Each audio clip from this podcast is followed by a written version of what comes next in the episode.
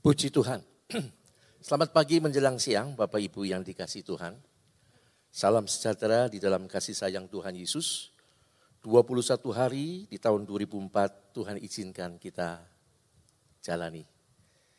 Sampai nanti di akhir tahun kita percaya ini merupakan kesempatan yang Tuhan beri buat kita. Amin. Nah saya pagi ini mau memberikan sesuatu yang sederhana yang pernah saya sampaikan kepada saudara tetapi saya sampaikan aplikasinya sebab banyak yang bertanya jenis tanah seperti ini model Kristen yang seperti apa. Ya, pagi ini saya akan ketengahkan kepada saudara semua dan ayat ini terus menjadi sesuatu di hati saya untuk dorongannya kuat untuk disampaikan. Saya pernah menyampaikan ini tapi ini lebih saya perdalam lagi. Kita lihat saudaraku, ini gambar tanah hati bukan es walls. Gambar tanah hati ilustrasi. Ada empat jenis tanah hati yang menerima taburan benih firman Tuhan. Ya saudara, saudara nanti bisa baca sepenuhnya dalam Injil Lukas 8 ayat 5 sampai 15.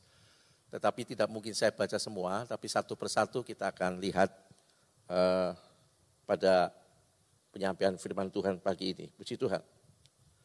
Kita lihat pendahuluan saudara bahwa untuk menghasilkan buah atau panen yang baik dan melimpah saudara, itu diperlukan dua unsur yang penting. Yang pertama adalah benih yang unggul. Nah benih yang unggul untuk kehidupan manusia itu suraku bukan padi atau gandum, tapi firman Tuhan. Firman Tuhan adalah benih yang unggul untuk pertumbuhan rohani kita. Benih ini tidak pernah menipu, Benih ini menghidupkan kita, menuntun kita kepada jalan kebenaran dan keselamatan. Dan unsur yang kedua adalah kondisi tanah yang ditaburi, hati manusia. Nah ini yang jadi persoalan saudara. Benih sebaik apa pun, kalau tanahnya jelek, sulit untuk bertumbuh. Jadi masalahnya bukan pada benihnya, tapi pada tanahnya. Itu hati kita. Selanjutnya saudara, saya beri ilustrasi di gambar, ada empat. Nah ini dia. Saya tidak akan bacakan, saudara tahu empat jenis tanah itu kan. Benih yang ditabur yang pertama jatuh di pinggir jalan. Itu ada gambar burung. Ya di jalan.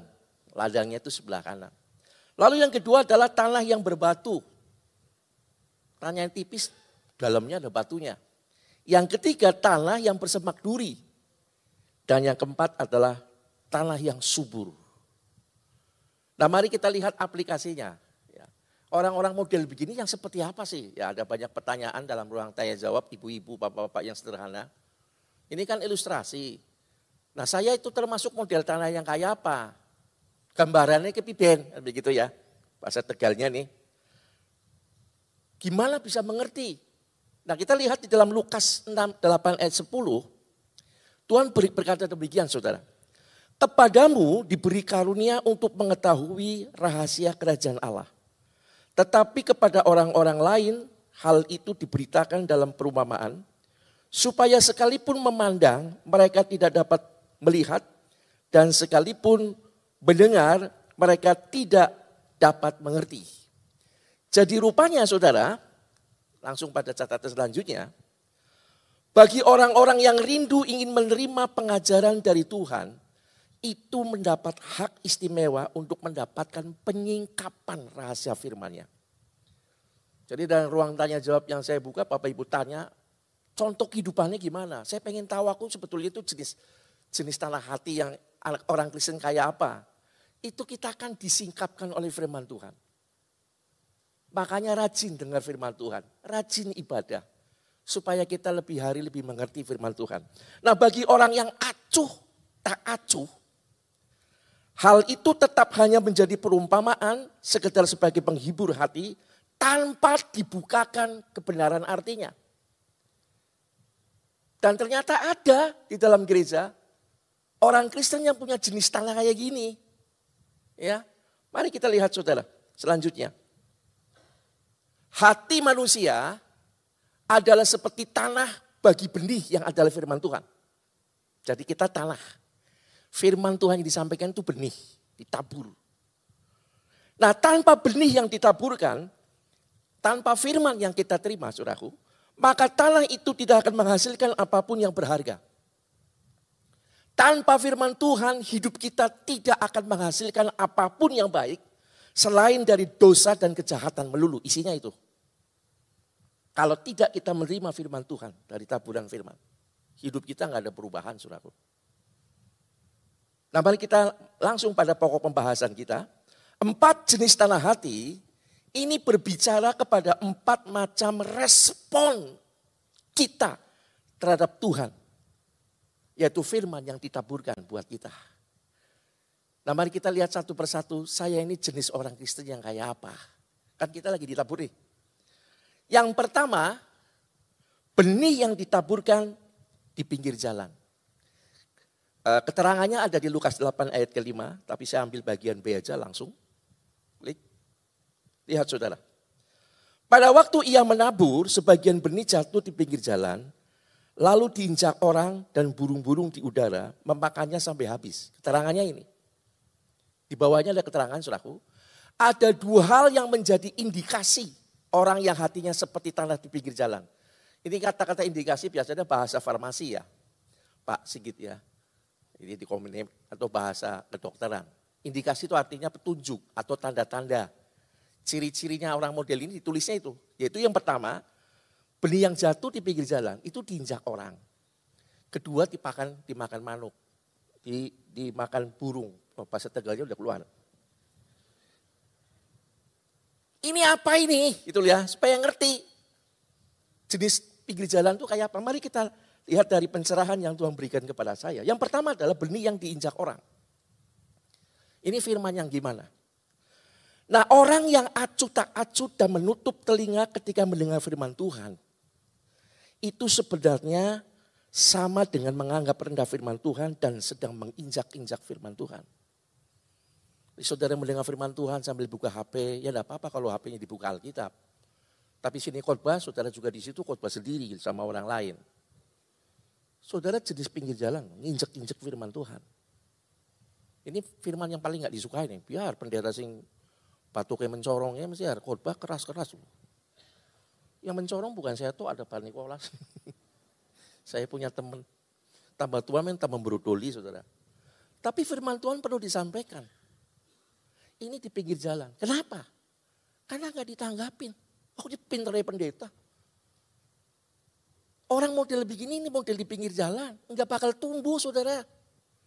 Kristen sampai puluhan tahun ya gitu-gitu aja nggak ada perubahan. Bohong mah jalan terus, gereja jalan, bohongnya juga tetap jalan. Ya dah. Rajin ke gereja, tapi tetap korupsi, ngutilnya tetap dijalanin. Wah dia keras ini. Tapi firman kan pedang bermata dua, jangan khawatir. Saya dulu kena, saudara juga saya satu. Adil kan? Lanjut. Jangan sampai kita menginjak-injak firman Tuhan. Ini jenis Kristen yang pinggir jalan. Ditaburin kayak apa pun gak rubah-rubah. Karena nggak dihargai. Ya. Nah orang tidak menghargai juga yang kedua, saudaraku yang Tuhan kasih. Klik lagi, ini menilai firman dari siapa yang membawakan atau siapa yang menaburkan firman. Hati-hati saudaraku. Jangan sampai mengkultuskan seseorang hamba Tuhan ya.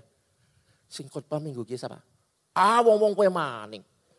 Tong khotbah enak, ngeceti terus jelekit. Khotbah sing enak. Ikut Tuhan enteng jodoh, lah gue khotbah ke gereja pasti diberkati. Duitnya pertonton. Lah itu berkat. Enak. Orang ini kalau khotbah enak. Saudara pilih-pilih. Ini juga termasuk orang yang suka menginjak firman. Saudara, yang ditolak sebenarnya bukan cuma orangnya yang saudara nggak suka. Tetapi juga firman yang disampaikannya. Terus sudah bilang, wah gue kayak orang ngerti senggeyong. Kan orang galau begitu ya. Soalnya saya terokna, Wis kadung jagung nang gereja menang buah mendungkuk buah bubar bubar. Saudara itu bukan menolak orangnya, tapi justru firman Tuhan juga ditolak. Nah kita lihat ya, nasihat dan perintah Yesus apa? Soal ini nih, mari kita lihat ayatnya. Di dalam Matius 23 ayat 1 dan 3, firman Tuhan berbunyi demikian. Maka berkatalah Yesus kepada orang banyak dan kepada murid-muridnya, termasuk kita nih. Katanya, Ahli-ahli Taurat dan orang-orang Farisi telah menduduki kursi Musa. Sebab itu turutilah dan lakukanlah segala sesuatu yang mereka ajarkan kepadamu. Tetapi janganlah kamu turuti perbuatan-perbuatan mereka. Karena mereka mengajarkannya tetapi tidak melakukannya. Dengar baik-baik saudara. Siapa pun yang memberitakan firman Tuhan. Saudara mungkin ngerti orang itu. Umbrus. Omdo. Ngerti omdo? Saudara kalau dia ngomong, kalau lagi dia menyampaikan firman Tuhan harus didengar loh. Kecuali dia cerita kancil nyolong timun pulang aja. Tapi kalau dia memberitakan firman, dengar. Masalah orang itu nggak melakukan itu bukan urusan kita. Yesus berkata dengar. Tapi kelakuannya jangan, yang jangan kamu ikutin. Tapi firmannya itu firman Tuhan loh. Dengar dan lakukan. Tapi mengenai orang itu, saudara tahu kelakuannya, nggak usah dituruti. Itu bukan urusan saudara, urusan diamal Tuhan. Tapi firmannya jangan saudara tolak gara-gara dia yang menyampaikan. Paham ya Bapak Ibu? Ini Kristen pinggir jalan. Masih ada yang suka begitu? Pilih-pilih siapa yang khotbah nih. Sing khotbah enak-enak bela. Yang khotbah itu bagiannya biasa Datang sore sudah aku datangnya pagi. Biasa datang kedua, datangnya sore. Kata di ibadah kedua sing khotbah itu nyengiti. Tong khotbah pedas-pedas kan begitu. Padahal obat itu selalu pahit, betul? Ada obat yang manis, itu namanya glali, saudaraku ya, bukan obat. Mari kita lanjut saudaraku yang Tuhan kasih.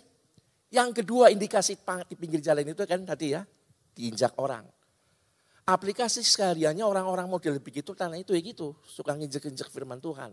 Ngambang hari firman Tuhan. Apa pun alasannya. Yang kedua indikasi yang kedua adalah benihnya dimakan burung. Nah burung pun dijelaskan, burung itu apa?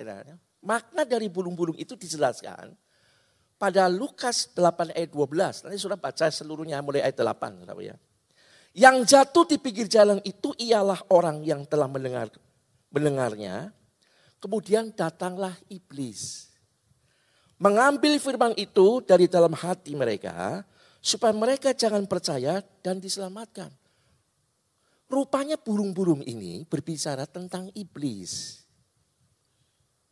Tadi di pinggir jalan, diinjak-injak itu firman. Gimana dia mau percaya firman yang jadi injak? Ya jelas saudaraku, dia tidak mungkin percaya dan diselamatkan.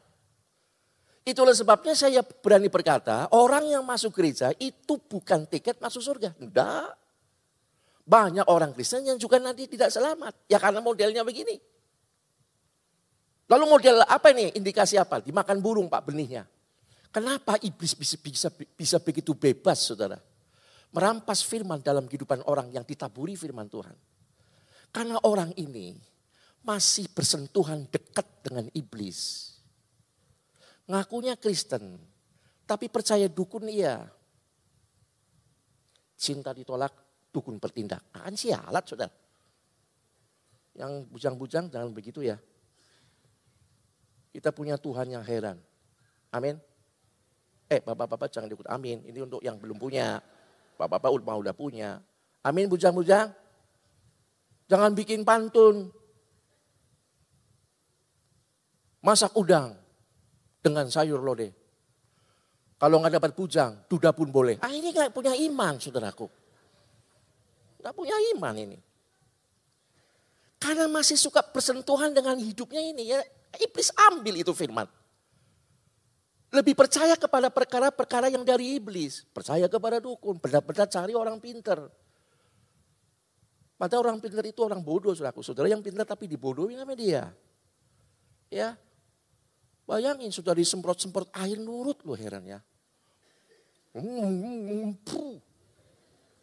Coba kalau dukunya nggak gosok gigi satu bulan kayak apa tuh baunya. Tapi nurut kan. Ini masih persentuhan sama iblis. Ditaburi firman kayak apa pun saudara masih main-main begitu. Oh, iblis ambil itu ayat. Ya firman. Pulang pun kosong saudara. Percaya kepada hal-hal yang tidak sesuai dengan firman Tuhan. Ada sebuah tradisi yang tidak alkitabiah, saudaraku, dari orang-orang uh, leluhur Tiongkok. Saya begini-gini juga, saudaraku, walaupun blasteran. Papa saya itu cungkoren. Mama saya indiren. Saya campuran. Campuran sih.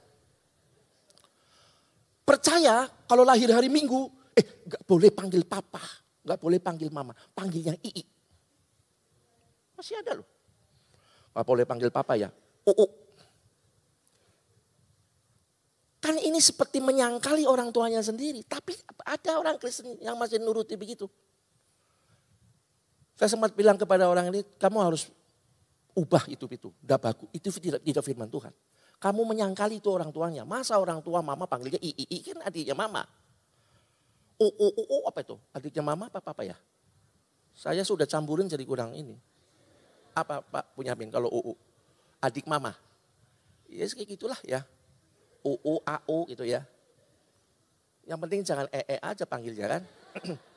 Itu nggak bagus, saudaraku. Tidak alkitabiah. Nah orang pinggir jalan ini model begini.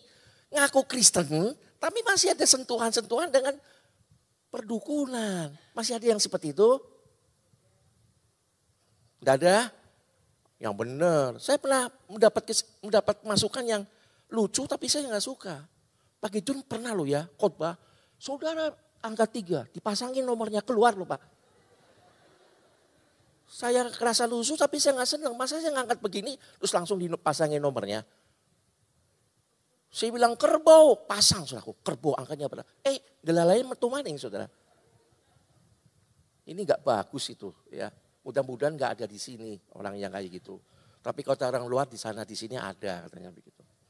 Jadi ini benihnya dimakan oleh iblis, diambil oleh iblis, burung gambaran daripada burung orang jenis pinggir jalan ini 2020 2020 2024 sampai seribet-seribet. Ini merupakan tahun kesempatan. Bapak Gembala mengyang-yang terus betul. Untuk kita evaluasi dan segera jangan tunggu, dirubah. Yang masih suka pergi ke dukun orang pintar berhenti, bertobat.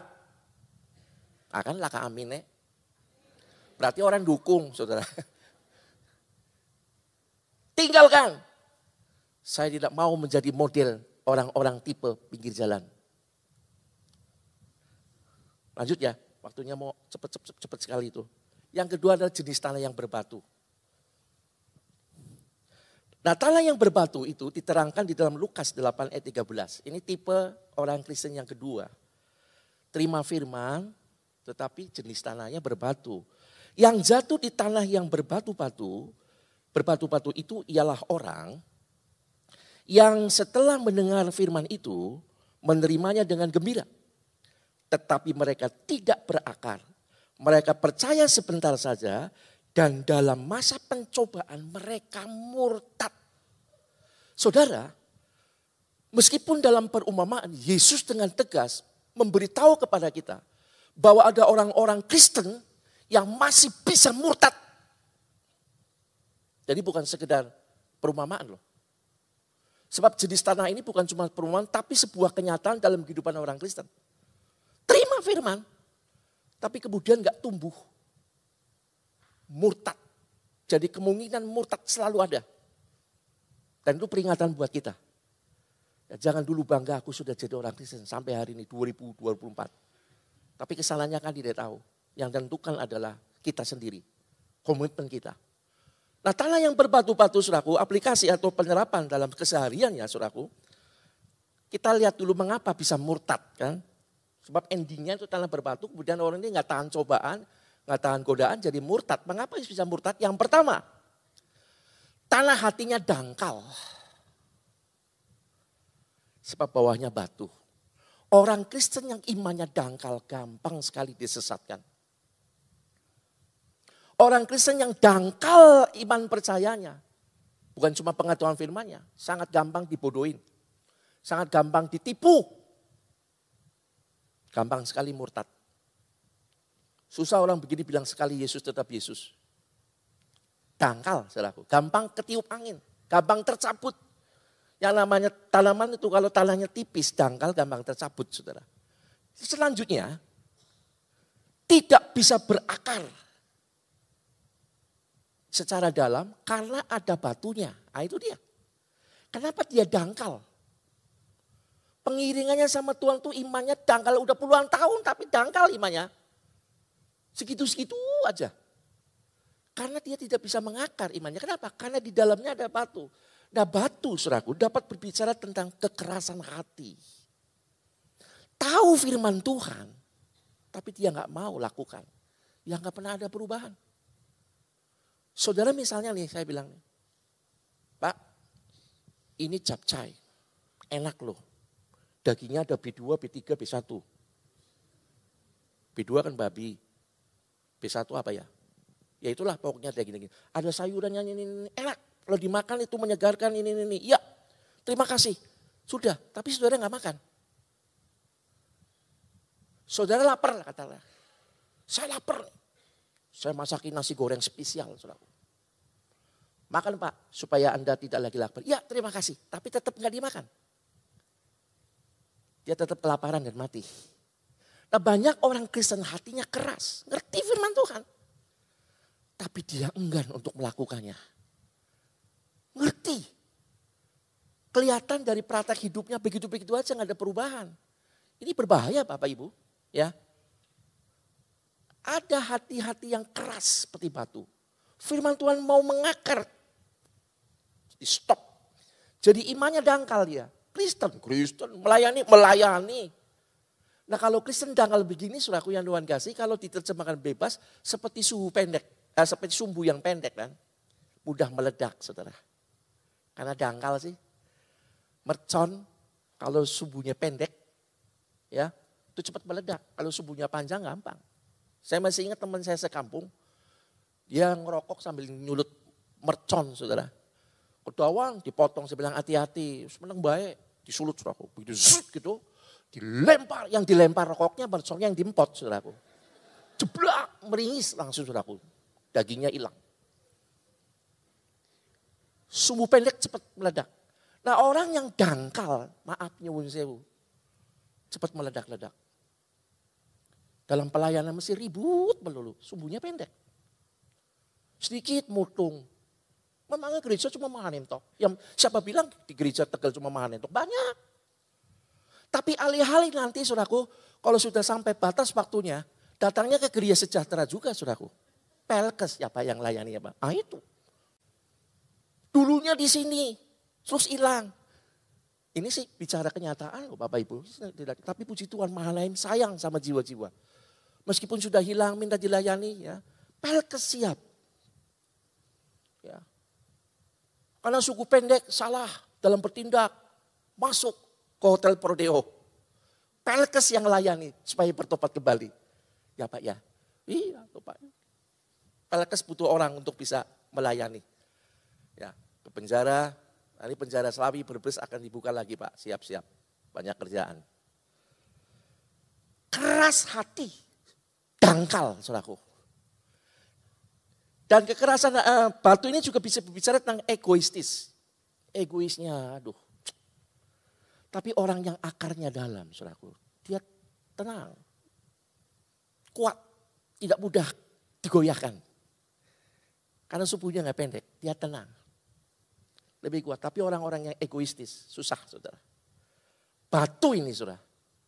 Ya tadi, oh itu mah pintarnya pendeta. Begitu ada firman, oh ini bukan bukan buat saya, cocoknya buat itu loh yang di sana. kayak wonge. Main tuding saudara. Dia tetap nggak mau terima kalau itu firman Tuhan buat kita. Jadi tanah yang berbatu ini jenisnya model begitu. Begitu kena pencobaan, kena tekanan, orang model begini gampang kecewa saudaraku.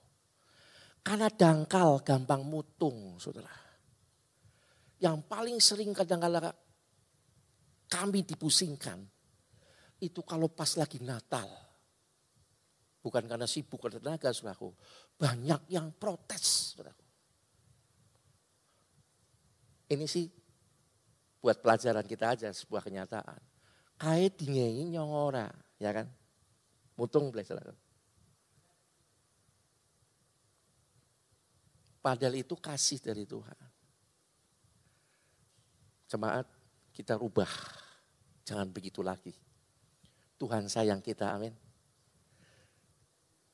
Jangan banyak protes.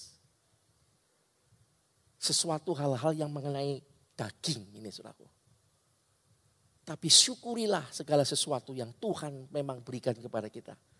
Jadi jemaat yang belajar bersyukur. Haleluya. Aku pindah kemah. Darani. Pindah area. Gitu ya. Ini saya ungkapkan sesuatu yang terjadi supaya kita sama-sama berubah. Jangan dikit-dikit jadi dangkal kayak gini suku pendek. Orang yang mendengar firman Tuhan lalu mengakar dalam, ngerti firman Tuhan. Gak mungkin kayak gitu. Semuanya dia akan ukur dalam firman Tuhan. Kekecewaannya selalu dia ukur kepada firman Tuhan. Enggak bukan egoistisnya. Enggak benar. Kalau begitu saya cut saja, saya mundur aja. Lah firmannya ke mana? Firman Tuhan kalau kamu dikecewain ada, kalau kamu dibenci, jangan balas kebencian dengan kebencian. Itu untuk orang luar sama kita loh. Lah dalam pelayanan kalau orang ngerti firman gak mungkin seperti itu. Karena tanahnya berbatu, cetek, dangkal. Saya sedang tidak menghakimi saudaraku. Tetapi firman Tuhan ini menunjukkan kepada kita. Kalau benih yang tumbuh cuma tumbuhnya dangkal aja dia permukaan doang. Nggak ngakar. Tuhan bilang ini begitu ada tekanan, ada pencobaan. Murtad. Saya betul yang ngomong. Must, pasti murtad. Saya berharap tidak seorang pun yang murtad, saudaraku. Ini Tuhan Yesus sudah mau datang.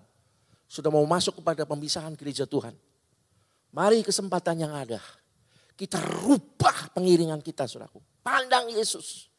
Cari firman Tuhan. Siapa pun yang memberitakan kalau itu firman, dengar dan lakukan. Memang ada nyanyian kan, jangan pandang salah orang lain, pandang saja Yesus. Ya itu memang betul. Lalu kan kita mau kita ke gereja ya pandang orangnya dong. Masa gak ada orangnya kita mau pandang apa? Ya betul sih maksudnya adalah firman Tuhan yang dipandang. Nah orang-orang begini ini itu adalah orang-orang yang memang harus dewasa rohani. Yang akarnya memang mendalam saudara. Kuat dia. Lalu nanti menghasilkan buah-buah apa? Buah pertobatan, buah-buah apa? Buah perbuatan. Akan terlihat. Tidak mudah goyah, tidak mudah tercabut, pindah sana, pindah sini. Makanya batunya harus kita bongkar saudara. Untuk itu kalau ada firman Tuhan yang keras, izinkan tanah hati saudara dicangkul. Batu-batunya dikeluarin saudaraku. Amin. Kita lanjut saudaraku. Sudah 17 menit, wah cepat sekali ya. Dalam Ibrani 3 ayat 15 lanjut. Firman Tuhan berkata demikian, tetapi apabila pernah dikatakan pada hari ini, jika kamu mendengar suaranya, janganlah keraskan hatimu seperti dalam kegeraman. Jangan mengeraskan hati kalau firman Tuhan itu betul-betul benar sesuai dengan firman Tuhan. Nggak usah dikeraskan. Gara-gara siapa yang menyampaikan. Jangan. Tapi terima itu firman Tuhan dan segera kita lakukan. Lanjut, saudaraku yang Tuhan kasih. Sekarang tanah yang bersemak duri. Tanah yang bersemak duri dijelaskan di Lukas 8 ayat 14. Dikatakan demikian, yang jatuh dalam semak duri ialah orang yang telah mendengar firman itu dan dalam pertumbuhannya, pertumbuhannya selanjutnya mereka dihimpit oleh kekhawatiran dan kekayaan dan kenikmatan hidup sehingga mereka tidak menghasilkan buah yang matang. Saudaraku, ini ada jenis orang Kristen. Firman masuk tumbuh, menghasilkan buah, menghasilkan buah, tapi buahnya matang, tidak matang, mentah tidak menghasilkan buah yang matang. Kenapa? Karena selain dia tumbuh firman Tuhan, di hidupnya juga tumbuh yang lain, yaitu duri. Mari kita lanjut aplikasinya dalam kehidupan ini. Nah tanah yang sama-sama ditumbuhi, baik benih firman dan juga duri, ini adalah jenis tanah orang yang berdua hati, saudara. Berdua hati. Percaya Yesus iya, percaya yang lain iya. Berharap sama Yesus iya, berharap sama yang lain iya. Nah hidupnya dipenuhi oleh kekhawatiran dan kebimbangan. Yakobus bilang orang yang hidupnya bimbang tidak akan pernah tenang. Seperti orang tidur ada durinya, seperti sepatu ada durinya. Saya pernah suraku pakai sepatu, waktu itu di pemakaman suraku. Saya tidak nyaman berdiri suraku selama khotbah. Karena setiap kali saya ke kanan cekit suraku. Saya ke kiri lagi, ke kanan lagi, ada durinya. Masa saya khotbah copot kaos kaki dulu kan gak lucu. Jadi selama saya khotbah saya gini terus. Saudara bubar saya copot, ada duri. Meresahkan banget. Nah yang bikin resah di sini, selaku yang bikin bimbang di sini adalah karena orang ini kemudian mendua hatinya yang jadi duri, di dalam hidupnya terpikat oleh kekayaan dan kenikmatan hidup yang justru menghimpit pertumbuhan rohaninya. Tuhan bilang kamu gak bisa berdiri di dua perahu. Mengabdi kepada Tuhan dan kepada mamon, gak bisa. Tapi ada jenis tanah yang model begini.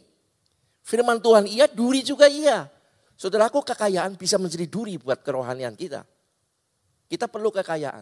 Kita perlu kenikmatan hidup. Tapi hati-hati. Itu bisa menjadi duri dalam kehidupan rohani kita sehingga kita tidak menghasilkan buah yang matang. Saudaraku yang Tuhan kasih, Selanjutnya karena dihimpit oleh keinginan menjadi kaya, banyak orang menyimpang dan berbuat dosa kan? Maka pengiringannya kepada Tuhan dilakukan hanya untuk mencari keuntungan. Ini repot saudara. Karena hatinya mendua Tuhan dan mamon. Maka segala sesuatu dia cari untuk keuntungannya dia sendiri. Mau bantu saya melayani? Wani Piro. Hitung-hitungan, saudara. Bahkan untuk berkorban pun, saudara.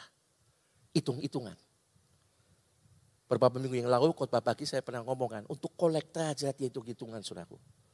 Waktu dia buka dompet, ada 20 ribuan, rong puluh ribu, dan 2 ribu. Dia mau kolekti, aduh ada 20 sama 2 ribu. Dia hitung dulu, rong puluh, rong ribu, rong puluh, rong ribu, rong puluh, rong ribu, rong puluh, rong ribu cabut sing rong ewu baik. Saudara sebetulnya nggak salah. Sebab tidak ada perintah kasih sebanyak-banyak tidak. Tapi kerelaan hati dan kasih. Berbicara soal persembahan nih saudara ya. Ini sudah diatur sebetulnya dari perjanjian lama. Seseorang yang menghadap Tuhan, ya untuk orang yang kaya, untuk menyelesaikan segala hal mempersembahkan kepada Tuhan itu lembu, saudara, itu orang kaya. Orang yang sedang itu kambing atau domba. Sementara untuk orang yang miskin itu burung merpati atau burung tekukur. Artinya Tuhan memang sudah kasih klasifikasi. Kalau saudara memang kelasnya lembu, masa sih kolektor ewu, sementara duit saudara miliaran, ini maaf nih. Oh pendeta harus ngomong duit ini mesti malah duitan ya. Bukan. Pantas enggak kalau saudara punya uang miliaran? Itu sih haknya saudara loh. Tapi dalam perjanjian lama orang yang mampu lembu.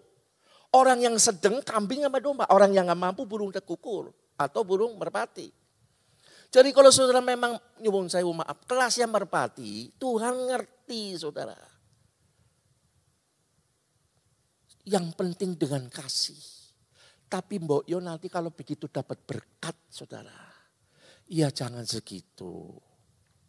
wow ya yang besar, yang lembut jangan diturunkan ke, ke kelas kambing. Berkat saudara akan dikurangi betul-betul jadi kelas kambing. Masih kakean mudah maling baik. Ingat Anania Safira? Dia coba ambil haknya dia loh sebetulnya. Tapi ketika dia komitmen lalu dikurangi, saudara bisa baca sendiri loh kisahnya. Anania Safira. Sebab semua memang dari Tuhan. Kalau yang kelas burung kukur ya jangan sombong. Dari nyong bisa ngasih untuk Tuhan apa. Bagiannya jual umat, jual mobil salahnya sendiri saudaraku. Jual motor, motor mungunge. Sini starter, waktu-waktu, oh, oh, tok, tok, tok. Didol buat bersih. Di depan manusia saudara hebat. Tapi saudara salah. Tuhan sudah atur. Yang Tuhan ingin adalah beri karena kasih kepada Tuhan. Amin. Kalau dapat arisan, ya tambahilah sedikit. Ya dapat arisan. Sebab ada tertulis di firman Tuhan. Barang siapa memberi banyak, dia juga memberi banyak. Memang ada. Yang memberi sedikit, dapat sedikit. Memang ada ayat itu. Tetapi sekali lagi Tuhan hanya ingin memberi dengan kasih. Haleluya. Lanjut saudara. Nah himpitan lainnya adalah kenikmatan hidup. Maka dalam kehidupan kehidupan dalam maka ia pun melakukan pelayanannya atau hidupnya hanya untuk mencari kepentingan dirinya sendiri. Ini bahaya saudara. Pokoknya aku sih diuntung nak. Ya orang Tegal bilang biar yang lain apa. Nah urusan. Mencari kundungan diri sendiri. Ini yang membuat rohaninya nggak sehat saudaraku. Mendua hati. Lanjut ya saudara ya. Dan karena tidak dapat lepas dari himpitan kekayaan dan kenikmatan hidup, maka ia tidak dapat menghasilkan buah yang matang. Artinya hasil buahnya itu mentah. Buahnya mentah rasanya asem. Saudara bisa lihat, tolong dibuka Yesaya 5 ayat 1 sampai 2.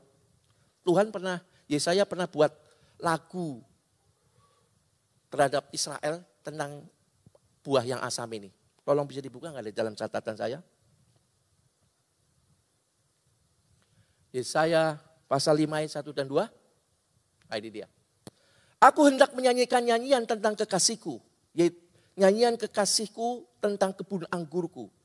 Kasihku itu mempunyai kebun anggur di lereng bukit yang subur. Ia mencangkulnya dan membuang batu-batunya. Lihat, dicangkul, dibuang batu-batunya. Dan menanaminya dengan pokok anggur pilihan. Ia mendirikan sebuah menara jaga di tengah-tengahnya dan menggali lubang tempat memeras anggur Lalu dinantinya supaya kebun itu menghasilkan buah anggur yang baik. Tetapi yang dihasilkannya ialah buah anggur yang asam, kecut. Karena Israel mendua hati, saudara. Dia terus menyakiti hati Tuhan dengan menyembah berhala. Percaya kepada lain-lain di luar Tuhan. Buahnya asam. Saudara jangan sampai hidup kita juga menghasilkan buah yang asam.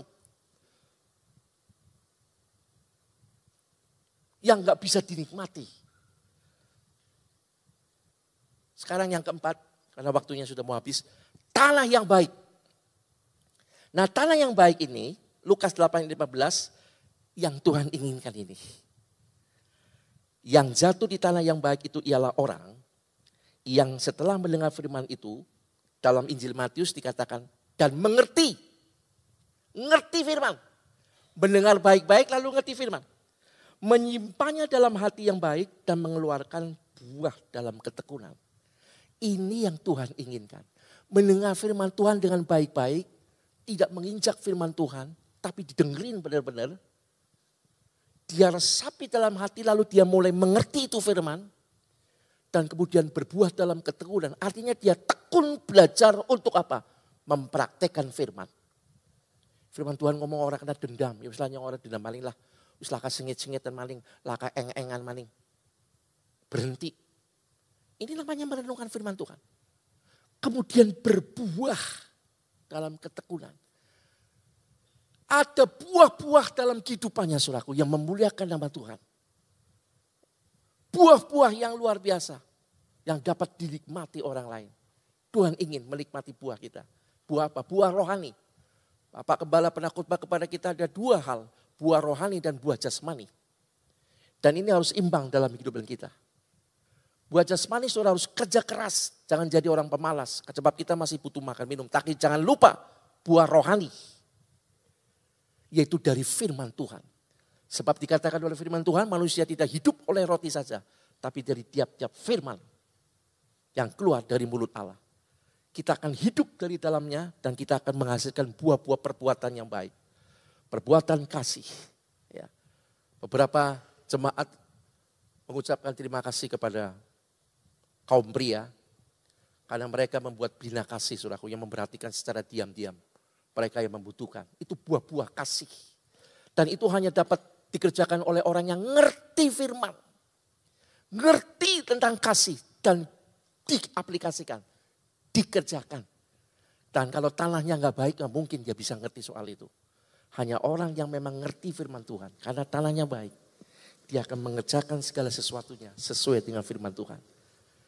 Dan Tuhan ingin jenis tanah ini, jenis tanah hati yang dimiliki gereja KBD Manen jemaatnya adalah jenis tanah hati yang baik.